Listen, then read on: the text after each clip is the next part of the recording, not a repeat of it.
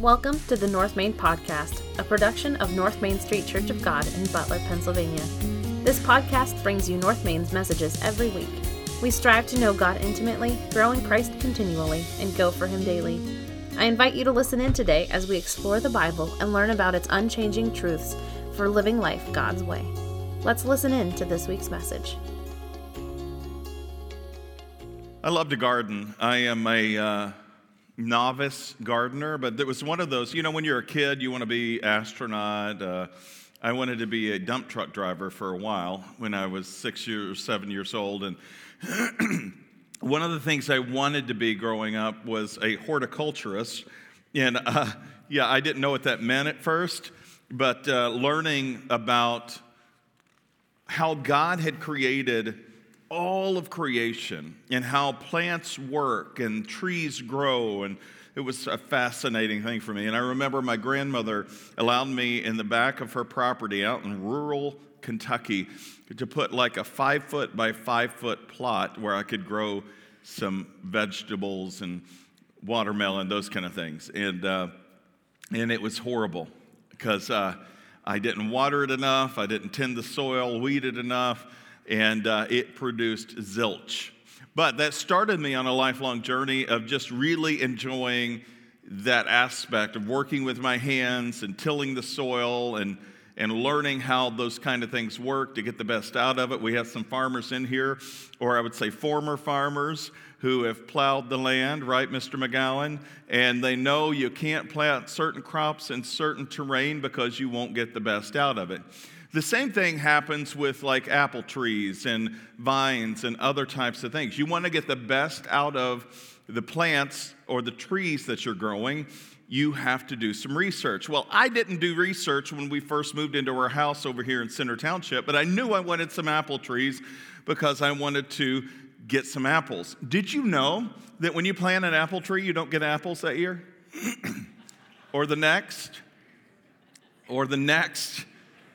Or the next. It takes five to seven years after planting a new tree for it to establish its root system enough then to be able to focus growth on the upper part of the tree to produce the fruit necessary to get what you want from it. Did you know you also have to prune it and shape it? I didn't realize that. So, YouTube has become my best friend in learning to garden. I have now four apple trees. This is the first year that one of my four is producing. And the frost took out the top of the tree, so I only have fruit about midway down to the bottom branches so that the deer can come through and destroy the rest of them. But at least I'm seeing fruit grow on my trees, which is a miracle in and of itself. Did you know that you have to go out in the dead of winter with a ladder, sub zero temperatures, and prune those stupid trees. February is the ideal time to prune your apple trees in Western PA. March at the latest, but if you're pushing it into March, you're getting too late in the season. So here you see me around February with a stupid ladder in a heavy coat and gloves with my loppers and my nippers, my loppers and my nippers. I don't know what you guys call them here, but down south we call them loppers and nippers. And I'm nipping away. Did you know that in the pruning process of most plants that there are these things called suckers?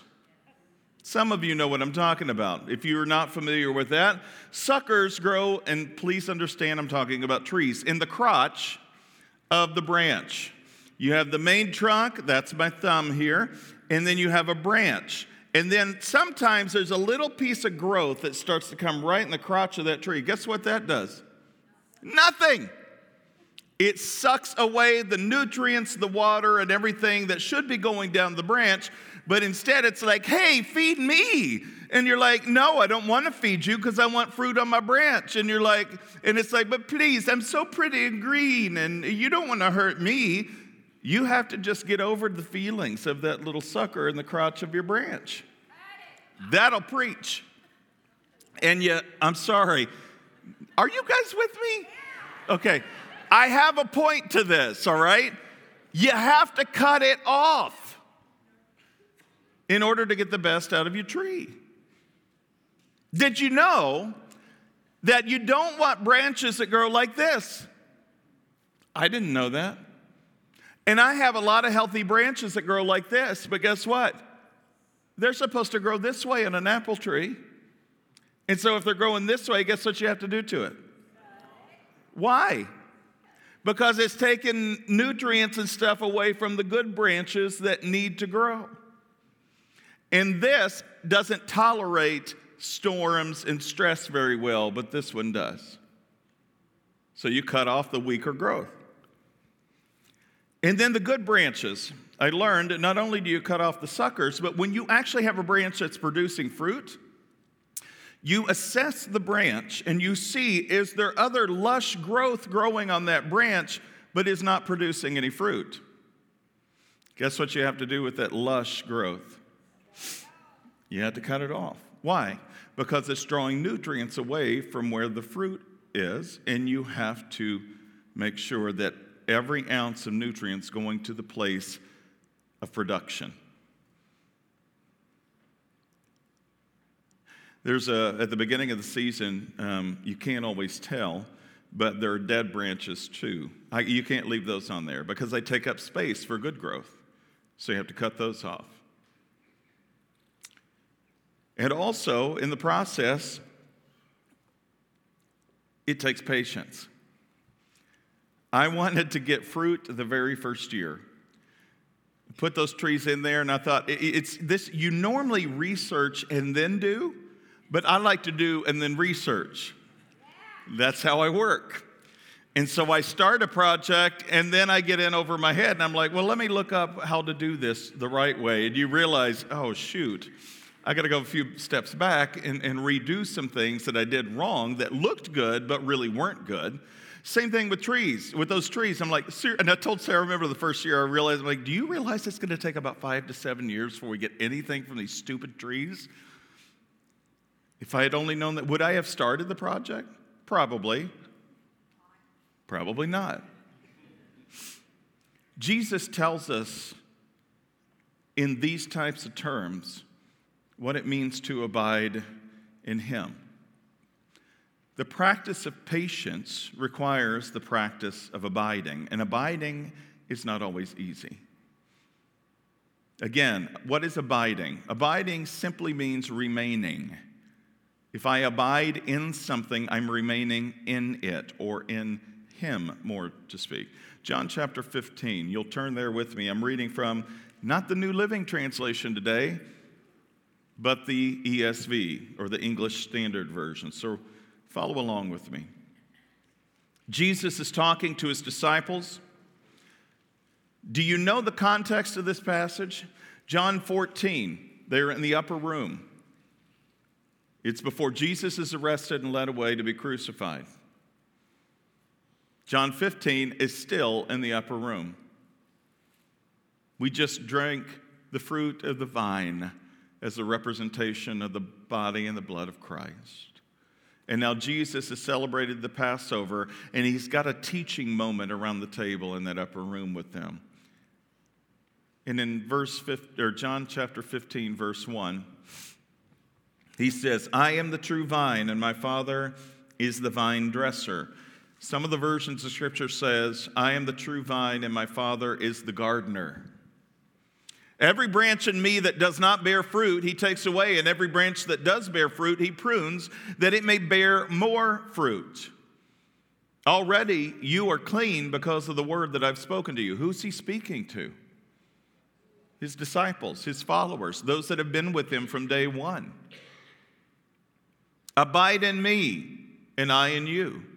As the branch cannot bear fruit by itself unless it abides in the vine, neither can you unless you abide in me. What's the key to bearing fruit? Are you a branch that's connected to the vine? Because if you're not, and you're on the ground, you're not producing anything. You're dead. Do you catch the analogy here? Verse 6 If anyone does not abide or remain in me, he's thrown away like a branch that withers, and the branches are gathered and thrown into the fire to be burned. We don't like to hear that. That's not fun. What is the analogy of burning and thrown into the fire? Hell. But that's not a popular topic in our pulpits across the United States today, so we'll just gloss over that. Verse 7, I'm just kidding, we're not. We're going to get back to it. Verse 7 If you abide in me and my words abide in you, ask whatever you wish and it will be done for you. Huh. That new sports car, I really want. If I'm abiding in Christ, He's going to give me a sports car. He's going to give me that promotion. He's going to, that next lottery ticket I buy, if you gamble, is going to be the right one. It's not what it's saying. You don't use God as a ticket to success by earthly ways and earthly standards. Actually, Jesus says, when you abide in Him, it's going to get pretty rough. If you love me, people of the world will hate you, Jesus says in John chapter 16. Remember when they hate you, they hated me first. Abiding in Christ doesn't exempt us from the storms of life, but it gives us the sustaining power to remain connected. I will sometimes look out my kitchen window when storms are happening to see how the trees, my apple trees, are faring in the backyard because I have pruned and shaped them to grow in the way that gets the best out of them, it has become strong. And so when they're blown, they bend in the storms, but they don't break. Does this make sense? By this, my Father is glorified that you bear much fruit, and so prove to be my disciples. As the Father has loved me, so I have loved you. Abide in my love and keep my commandments. If you keep my commandments, excuse me, if you keep my commandments, you will abide in my love, just as I have kept the Father's commandments and abide in his love. Oh, that's conditional. It's conditional on our part, not on his. If you love me, you will do this. And what does he say we should do? Keep his commandments. Why? because he knows that in keeping those commandments and staying in lockstep with him in relationship is the means by which we reach the finish line of this thing called life. If you are abiding in your own ways, doing your own things apart from Christ, abiding in the world's standards or abiding in your family standards that may not be quite in alignment with God's standards, it's not going to end great. We have to abide in Christ. These things I've spoken to you that my joy may be in you and that your joy may be full. So, what he's saying is if you abide in him and if you love him, you'll obey his commands. And what does he say as a result of that? It's a three letter word joy. And what is Galatians 5, verses 23, 24, 25, around in there? What does Paul tell us about joy? It is one of the fruit of the Spirit. So if we are doing the abiding and obeying the commandments of Christ, the natural production of that will be joy in our lives. This is my commandment. So Jesus reminds them again. He's taught them this whole time. It has come the end of the road for him because he's getting ready to be crucified.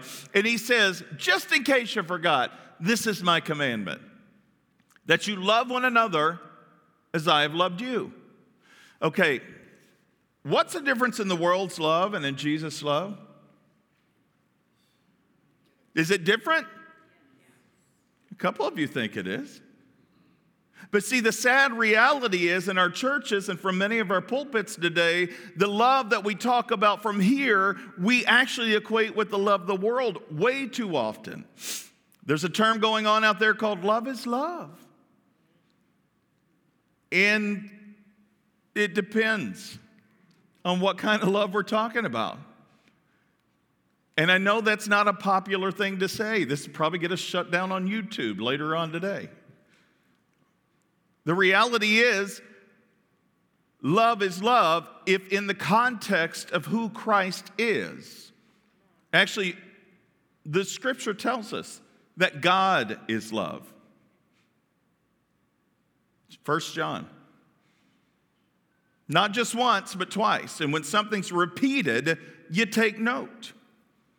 If God is love, then what does that mean? Well, it's this agape love. And actually, you can actually you can actually unpack what godly agape love is. It is the selfless, sacrificial, unconditional love. It's not based on romantic feelings, it's not based on friendship, it's not based on familial relationships. It's based on the sheer fact that that is a command we are called to regardless of the recipient of it. Even our enemies are ones Jesus calls us to love. That's why this love is different than the slogan that's going around right now that love is love. Love is more in the kingdom of God than we like to talk about. Greater love is no one than this, that someone lay down his life for his friends. And he says, You are my friends if you do what I command you. No longer do I call you servants, for the servant does not know what his master is doing, but I've called you friends, for all that I have heard from my Father I have made known to you. You didn't choose me, Jesus says, but I chose you and appointed you that you appointed you that you should go bear fruit and that your fruit should abide, so that whatever you ask in my name, he may give it to you. Do you know that when you are fully abiding in Christ, you are connected to the vine, which gives you nutrients, it gives you love, it gives you all of the stuff you necessarily need to live this thing called faith in Christ? Do you, now, if you are living for Christ, what do you think your desires will look like? Right. Your desires have to be crucified so that you could take up your cross and follow him. Luke 9 23. Jesus says, if you want to be my follower, deny yourself. One of the gospels says, deny yourself daily, take up my cross and follow me. So if I'm denying myself and my personal desires and taking on the desires of Christ for me, then whatever I ask in that way it will be done. When my desires are supplanted by Christ's desires in me, my desires are in alignment with his purposes and wills. And so when I pray for those kinds of things, it will be done. Does that make sense? But a lot of us go to, go to Jesus selfishly. We look at him as a vending machine of prayer requests and if he doesn't answer in the way we want him to, with the right kind of product we're expecting, and in the timing, then we don't think that he's trustworthy or faithful. And so we move on to the next vending machine in life. We think that maybe it got stuck in one of those rings up there. And so we got to keep banging on it and shaking it to get what we want from God. God is not like that. God is so much more than we could ever ask or imagine or conceive. You did not choose me, but I chose you and appointed you that you should go bear fruit and that your fruit should abide. So that even the fruit we bear should come as a product and a result of abiding in Him correct? So that whatever you ask in my name, he will give it to you. Verse 17, these things I command you so that you will what? Love one another. See, it all circles back to love. See, God's not just saying, do as I say, not as I do. And actually, he could actually say that. right? And technically, that's required of us. Because if we follow in the ways of Christ, we follow in the ways of suffering in many respects. Here's the key point the practice of patience requires abiding in Christ and loving one another. What does abiding require? Abiding requires connecting. when my trees were younger and growing, I would look and assess the trees. So, like I said, branches that are growing like this, If they're still more of a sapling nature, you can actually tie a weight or a spike to this with a string and you could pull it down to train it to grow this way. Did you know that? I didn't either until I read about it. But sometimes the best thing to do is just cut it off. But you have to train the branches to grow this way sometimes, especially when it's younger. Sometimes, when they're growing, there may be a new bud of growth off the trunk. You don't cut it right away unless you've already got a nicely shaped tree. Sometimes you want to see okay, will this become something that will abide and will produce? Connecting in Christ is surrendering your life to Him and making him Lord of your life. We call this salvation. We call this a conversion experience where you were an old creation and when you come to Christ, you become a new creation. It's considered the vine or the tree where that bud of new growth comes out the trunk. It's fresh, it's fragile. Anything that hits it can, can knock it off if you're not careful. So you have to protect it. You have to care for it. You have to nurture it to see what it's going to become. If it continues to grow and gain nutrients from the trunk of the tree, it will grow stronger. And it'll go from having this green exterior uh, little sprout into having a harder, woodier, barky type texture. Why? Because this branch, this new growth, is starting to mature. Do you catch what's happening? And if you want to continue to nurture it, you protect it, you keep it safe, you let it continue to grow, gaining nutrients from the trunk, which comes from the roots, and it will continue to grow out that way. And then you start to shape it as it grows. Because you don't want it to just grow willy nilly, you need to get the best out of it. And so you continue to cut off the growth on it that is not helping it.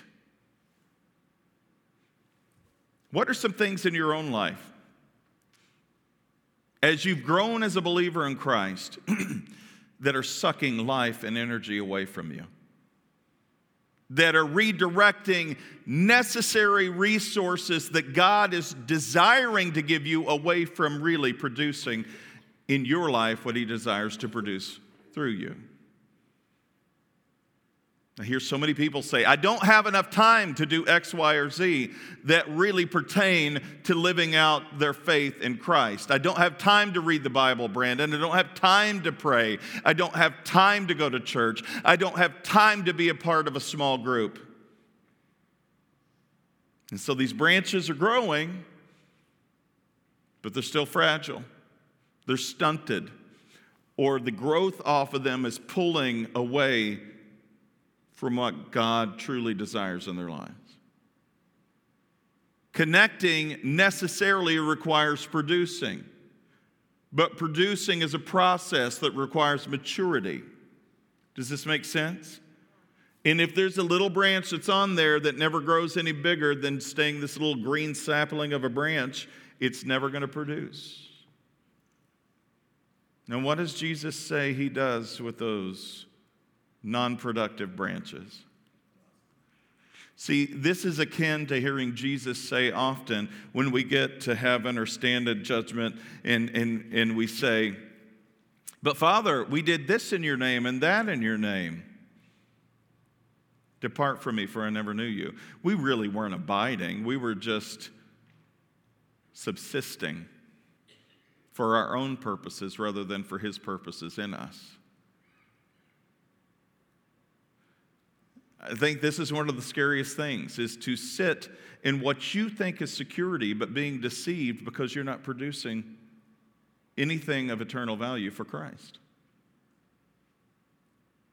And we don't like to hear that message. We like to hear the love and the forgiveness and all of that, but we don't like to hear that there's responsibility on our part when we come to Christ, do we? Am I losing you guys? Okay, I just are we still together here? If you are connected and you're not producing, you stand in judgment of being cut off and thrown into the fire heap. Do you know we, and this isn't meant to be a shameless plug, and it's not about you just volunteering here at church, but the reality is if you don't have time to invest in the things of the kingdom of God that have eternal worth and value by making disciples of others, then what are you doing? There should never be a, be a volunteer deficiency in the church. I read Acts 2 42 through 47. In the early church, after the day of Pentecost, it says that they met together in homes daily, studying the apostles' teaching, breaking bread together, including the Lord's Supper, praying and fellowship and worshiping together. That was daily. We barely get together on a Sunday, and that's only if we don't have something better to do. In small groups, Oh, that's another day of the week.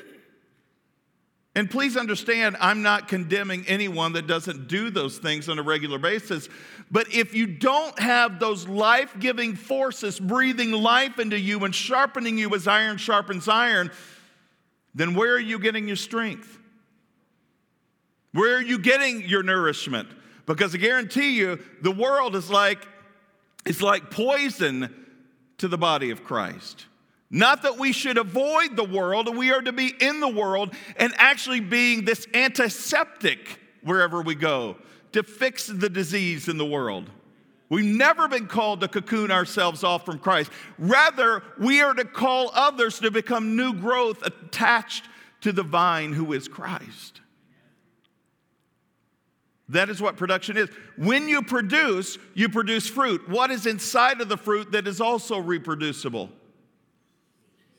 I hear a lot of, unless you're hissing at me, you're right, it's seeds. When we produce fruit, we produce the potential for ongoing development and production. We don't produce fruit just to say, look at my fruit, it's cute. Look, it's so shiny.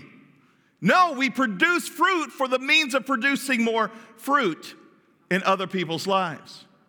We have been given seed to plant.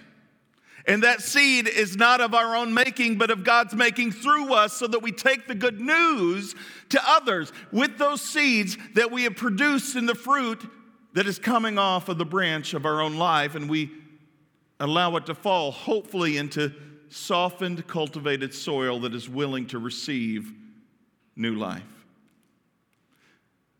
But not all seed falls on good soil, does it? Sometimes it falls on bad soil. Sometimes the birds pick up the seed, run off with it. Sometimes the seed that we are planting does get planted in a heart or the life of an individual, but because the life isn't ready for it or is not cultivated enough, is shallow, when difficult times come, they just say, okay, I didn't sign up for this. Sometimes the seed that God wants to plant through our testimony in our lives and other people's lives takes root, but then the cares and the worries of this world crowd out the growth of that seed and it dies. But we can't produce anything unless we are first connected. And if you're sitting within an earshot of my voice and this sounds like a foreign concept to you, have you truly made a decision to believe in Jesus as Lord and Savior of your life? Have you truly surrendered to Him so that you become that new growth, that branch that can produce something even more than yourself? The second thing is abiding requires producing. You just said that, right?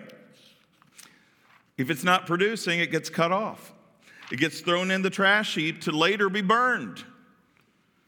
Maybe you're abiding in Christ, you're connected to Him by your growth, but your growth has been stunted. Maybe the cares and the burdens of this life, such as the storms that bend the branches of a tree, have stressed you to point of nearly breaking, and instead of producing fruit, you're barely hanging on. How many of you feel that way? A couple of us, right? If we're being honest. You're like, I have bent so much, I'm about to break. Or maybe you're not overly burdened, but you're just laying low, staying under the radar so that you won't be noticed. It's easy to come to a big building like this with several people sitting in the pews and to not be noticed. And for a season, that's okay if you're going through a time of healing. But if you stay that way, you become unproductive. Sure, maybe you believe in Jesus, but you don't have any time in your life to serve him with your life. You say to yourself, when things slow down, then I'll give him more myself. Or I've put in my time, it's somebody else's turn to step up to the plate. Or when the kids are grown, or when I retire, when I have enough money, when I, then I'll serve you. You know how many times Jesus had people come to him that were that way? Jesus, let me go home and bury my father, and then I'll come back and serve you. Then I'll follow you. Now, we think that is a horrible thing because Jesus says, let the dead bury their dead. He's so insensitive. Dad's on the deathbed. Actually, no. Dad wasn't on the deathbed, more than likely because of the cultural norms of the day. The son would have been the one through whom the next, or the responsibility would have been given as the next patriarch of the family.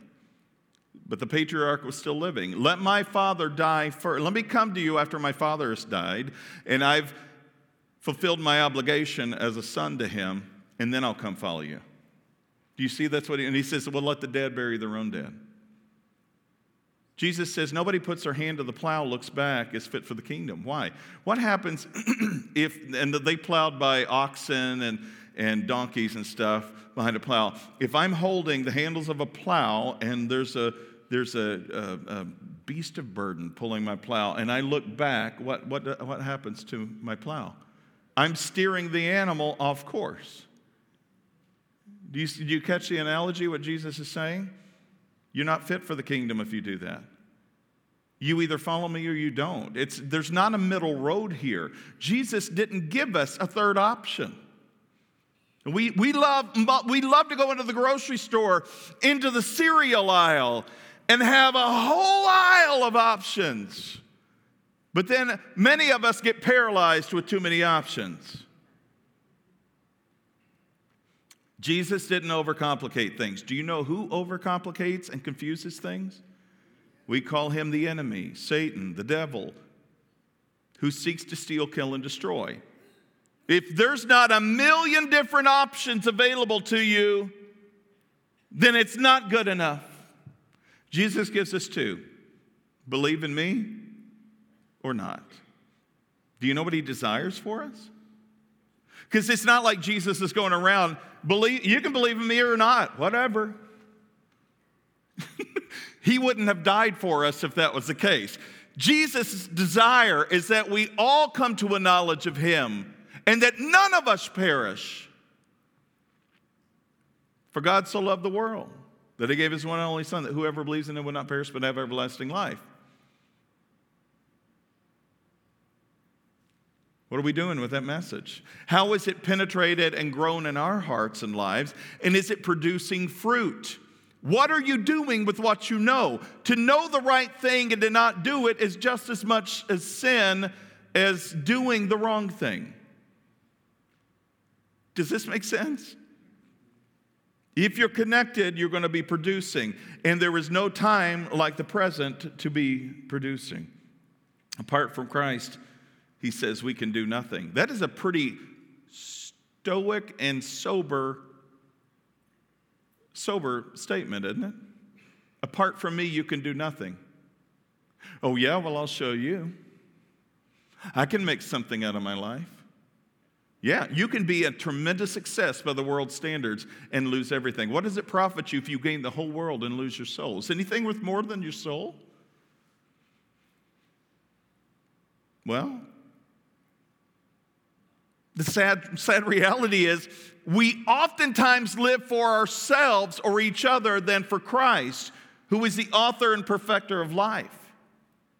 And we neglect the reality that to be connected to Him means to be more than we can ever conceive or imagine. But I think oftentimes our trust is not in Him as much as it should be. And so we're not producing much for the kingdom of God because we're working so hard to produce what the world says is success and purposeful. In Corinthians, the letter to the Corinthians, Paul says, Some of us will make it by the skin of our teeth. Now, he doesn't say it so much, but he says, The works that we are producing, the life that we are living, the things that we are building in this life. He said, when the judgment comes and all of that is burnt up, some of us will have all of those works burnt away that actually had no eternal significance, and we'll get in by the flames of fire, you know, singeing our backside. Pretty much is what he says. I would like to think that I'm building something of eternal value, not for my sake, but for His. Here's another way of doing it. Here's some people think, oh, I got another crown in my, another jewel in my crown. I remember growing up in the church, and the more you do for Christ, the bigger hierarchy you have in the kingdom of God. I'm gonna, I'm gonna have a bigger mansion or more, you know, success. You're thinking about it all wrong. If that's what you grew up with in the church, I apologize, that was a false teaching. You're not going to get extra jewels and crowns and more success in the kingdom of heaven when you cross from this life into the next life. You will step in with your head bowed low before the King of Kings and the Lord of Lords. Every knee will bow, every tongue will confess. We won't walk in strutting our stuff with a longer robe or some greater crown. We have to enter into that space with the greatest of humility. We can enter in with confidence because of what Christ has done, but we can never enter in with arrogance. Being connected with Christ puts things in proper perspective. Philippians 2, one of my favorite passages. We should have the same attitude that Christ Jesus had, that while being in the very form God, didn't consider equality with God as something to cling to. Do you know what that means? It means that he didn't he was God in the flesh. Paul was saying, Jesus was God, but he didn't walk around saying, Hey guys, I'm God, bow down to me. Right? He didn't walk around strutting his stuff. And yet he did in a way that was humble. See, this is why he wasn't recognized by the religious leader and the vast majority of those who should have known better because they had been so deceived by their stubbornness and arrogance and pride that when they had God standing right in their presence, they missed it. They were dead branches on the vine. They had become unproductive, lording over others and living a life of hypocrisy. Do you see ministers like that in our culture today? Do you see confessed or professed Christians living that way today? Christians are no better than the rest of the world except by the sheer fact that we have been saved by grace through faith. And that's the message we go to the world with. And while we are connected, when we are producing, it is the Holy Spirit who produces through us. This term I was growing up, let go and let God, has some truth to it. I hate old phrases and cliches, but the reality is if we are able to get out of the way and allow the Holy Spirit to do through us what only He can do, then we actually produce. Well, Brandon, how do I do that? well, it takes it takes you getting out of your own head. I've been, I told this, I, I taught a conference all this week at Whitehall Camp and Conference Center. Uh, they asked me to teach on discipleship. And so I did the who, what, why, when, where, and how of discipleship because I wanted to get to the basics. I wasn't sure the audience I was talking to. And I figured I wouldn't go in with this level. I'd come in at the entry level and then we'll build up by the end of the week. And so while I'm there, I'm talking about some of my own testimony of how I've messed up my walk. How I done things I shouldn't have done and how I've not done things I know I should have been doing. There was a time when I was a senior pastor back in, uh, in Ohio, Dayton, Ohio. In one of the medical centers that I would go to occasionally was the Columbus Medical Center at the University of Columbus. They have a medical center over there. It was about an hour drive to get there. And so I was there one day visiting with one of our parishioners who had gone in for surgery. And the cancer centers lined this large courtyard. There was a cancer center on the right and left that were connected together, but the main hospital was straight ahead. And so it was this open courtyard with sidewalks in it. So I'm walking in, I go do my thing, pray over the individual, and then I'm coming back out. And I notice on one of the benches next to the cancer center, there's a lady probably in her 20s or 30s, balled up like this with her knees to her chest on this park bench, just bawling. It's an hour drive back to Dayton, Ohio. I have got to get back. There are other things, there are other appointments I've got to meet. And so I'm walking and I see her in the distance down this, down this open courtyard area, and I can tell she's crying. And what do I do? There's a conviction in me. I need to stop and pray with her and check to see if she's okay. But then there's this other side of me that says, I don't have time. I mean, there's somebody waiting on me back in Ohio or back in Dayton. I've got an hour to get there. If I even stop for 10 minutes, it's going to put me late. And so I'm having this internal struggle. I'm ashamed to say that I allowed the human side of me that was pressed for time to keep walking. I've regretted it now. Gosh, that's probably been 15 years ago. And it's just as fresh and it's just as painful to say as it is to think that I missed an opportunity. The Holy Spirit was convicting me, and I disobeyed. Now I believe God has forgiven me and given me grace. The harder thing is forgiving myself for not being obedient to what God's called me to. I missed an opportunity to plant a seed, to be a healing word of encouragement, or just to sit in silence next to another human being who was broken. All because I was too busy. I don't know if you've ever had opportunities like that in your life where you know that you feel the prompting of the Holy Spirit that you need to do this. But you have a choice in the matter. And what have you chosen? If you've chosen to not give in to the conviction of the Holy Spirit to do that thing which you know you should do, you miss an opportunity for producing something in somebody else's life that God is desiring for you to do. We are His hands, His feet, in many cases, his voice. I will be honest with you, since that time, I've, I've stopped because I can remember the regret of that hour long drive back to Dayton, Ohio. It was the worst feeling I could ever have. And I've had really bad feelings before, but that was one of those where I just, I just couldn't live with myself in those moments. Not because of any other reason, but I disobeyed God and I missed an opportunity to speak the truth in love. Which leads me to the last and the next point. Abiding requires loving.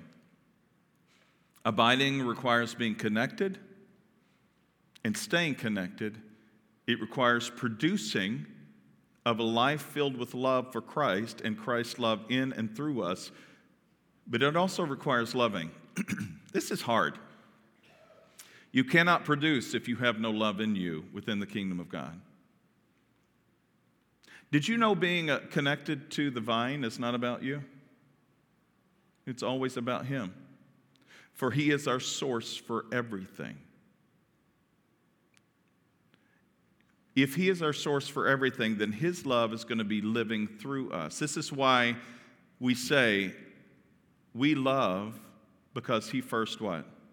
Loved us. We can't love the way He loves unless His love abides in us and we abide in Him. We can love with the love of the world, and the love of the world is very conditional, but the love of God is unconditional. Look at verses 9 through 14 again. As the Father has loved me, so I have loved you. Abide in my love. Remain in my love. How do we remain in God's love? Actually, God loves God loves us even when we're the most unlovable, even when we're not connected to him. God loves regardless of who we are. But his love spanned eternity, stepped into time, took on the form of a human, died on a cross so that we might have everlasting life and be able to partake in his love for an eternity. That's what Jesus means by abide in my love. Abide in my love. Just uh, if you keep my commandments, you'll abide in my love, just as I have kept my Father's commandments and abide in his love. Jesus didn't see us as a checklist of, okay, I've abided this commandment, I've done this commandment, I've done this commandment. There's a rich young ruler who came to Jesus and said, Jesus, what must I do to inherit eternal life?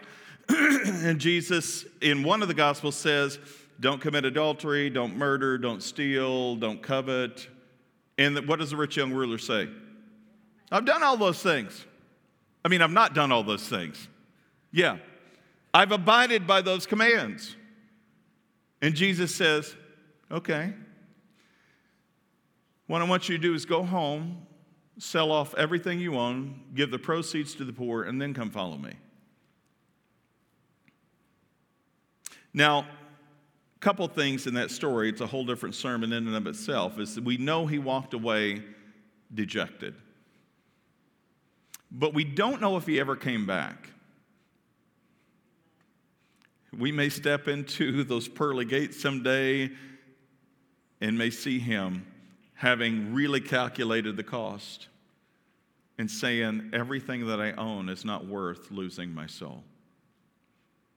Now, God may not be telling you to go sell off everything you own and give it to the poor. That was for that specific guy.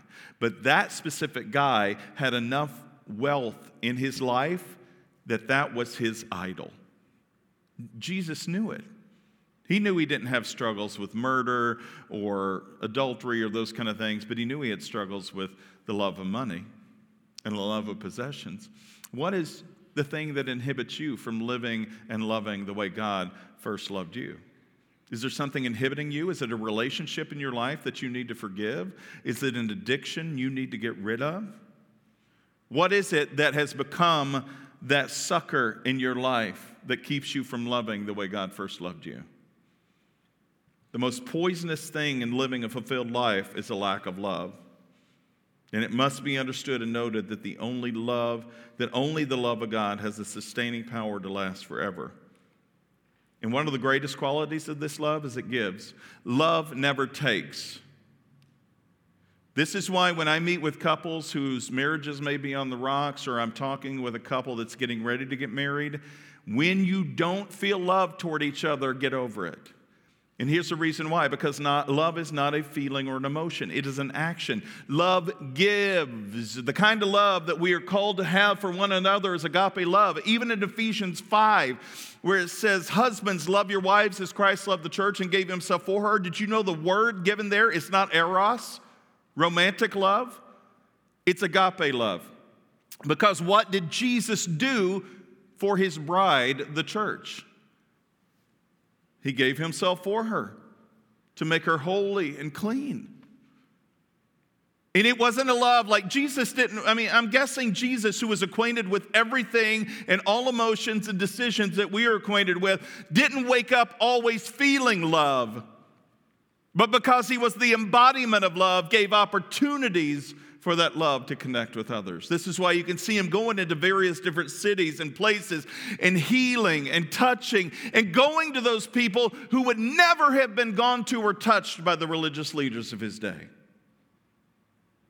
Because love gives opportunity to be received. Do you know there's a world broken and has a perverted ideology of what true love really is, and they need to see it from the body of Christ?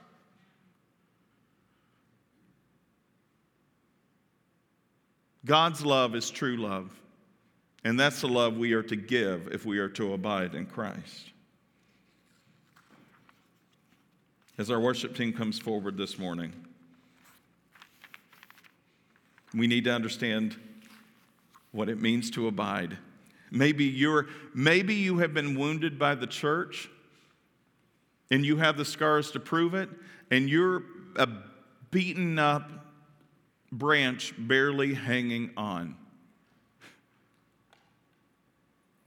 You need to be bandaged.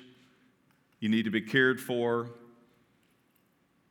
But a part of that is your responsibility too, that you need to say, listen, I can only take ownership for me. I can't take ownership for what others have done to me. But I also know that Christ is good and holy and righteous. if you're broken, if you're torn, if you don't even know this Jesus I've been talking about and what it means to truly connect, it just takes a complete forgiveness, or excuse me, a, a complete forgiveness of yourself to some degree, a forgiveness of others. But really, more than that, it takes God forgiveness of you, and He's offered that completely. And He says, listen, I'm going to offer you this. You, you, I'm not expecting you to clean yourself up. Let me do that with you, okay? You just step over over here. Well, why do I have to step over there? Do you know how far God stepped to reach us? And he stepped, he, he, he's taken a million steps in our directions and expects one from us. He's not going to take, nor can he take that last step for us. Sorry, that's not how this works. And when I say he can't take that last step, I legitimately mean that. He will not override your free will to choose or to reject him. That's why he offers. And he stepped as far as he can in your direction and now holds his hand out and says, Will you step in mine? This is why when Peter's sinking after he's walking on the water and he starts to sink, Jesus offers a hand to help him up. Why? Because he doubted. Not in Jesus' ability, but in his own ability to do what Jesus had called him to do. Do you ever doubt your own ability? If you are completely connected to Christ and producing fruit that builds up the kingdom in the way that you are uniquely gifted to do, guess what? You're going to be able to walk on water, figuratively speaking, to do the things. Jesus says, you will do even greater things than you've seen me do. But we don't believe that. And so we cocoon ourselves off from the rest of society. Go make disciples of all nations, baptizing them in the name of the Father, Son, and Holy Spirit. Teach them to obey everything I've commanded you. And Jesus says, Remember, remember I'm with you to the end of the age. Through the power of His Holy Spirit, He guides, He convicts, He rebukes when necessary, but He always loves. Let's pray. Father, in this place, um, I don't know how this message fell. I don't know how your word went out, but I do know that it doesn't go out void. And so, however it lands, Father, I pray that it lands in such a way as to transform lives. Not because I've spoken it, but because it was spoken by you nearly 2,000 years ago. If there are broken lives in here, lives not connected to the vine who is Christ, I pray that they would be grafted in, that they would become new growth. If there are lives here that are connected but aren't producing the fruit of the kingdom through the lives that they live, I pray, Father, that you would help them to readjust their schedules, their lives, so that the priorities of the kingdom would become their priorities. Doesn't mean that we have to quit our jobs, Father. Remind us that everything in its proper place is producible in the way that brings new life and good life. Remind us that in the marketplace, on the assembly line, driving a truck, doing whatever we are doing for livelihood can be a ministry, can be a production of the faith and the fruit that lives within us, God. Give us opportunities. And let us not miss those opportunities by walking by and not being obedient. Create within us a clean heart, O God, and renew a right spirit within us. In Jesus' name, amen. Thanks for joining us this week. Check back next week as we dig deeper and go further in our understanding of God's Word. Make sure to visit us on our website, www.northmaincog.org, where you can learn more about us. If you found value in today's message, we'd appreciate a rating on iTunes, or if you'd simply tell a friend about the show, that would be helpful too. Donating to the ongoing ministry of North Main is easy. Just go to our website and click on the Give tab at the top of the screen. Thanks for listening. We look forward to you joining us again next week.